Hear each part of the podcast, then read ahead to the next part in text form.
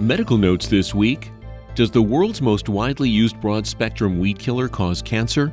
A number of studies have come to different conclusions, but now a comprehensive new analysis in the journal Mutation Research Reviews in Mutation Research has looked at all the evidence, including a test of more than 50,000 licensed pesticide applicators. The study concludes that yes, the chemical glyphosate raises the risk of non Hodgkin lymphoma by as much as 41%. Glyphosate is the primary ingredient in the weed killer Roundup. If you're a middle aged man and can do 40 push ups without stopping, you're at a 96% lower risk of heart disease than those who can only do 10.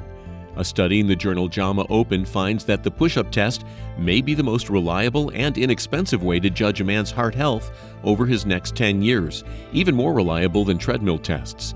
But if you can't do 40 push ups, don't despair heart disease risk is lower to some degree as long as you can do 11 or more.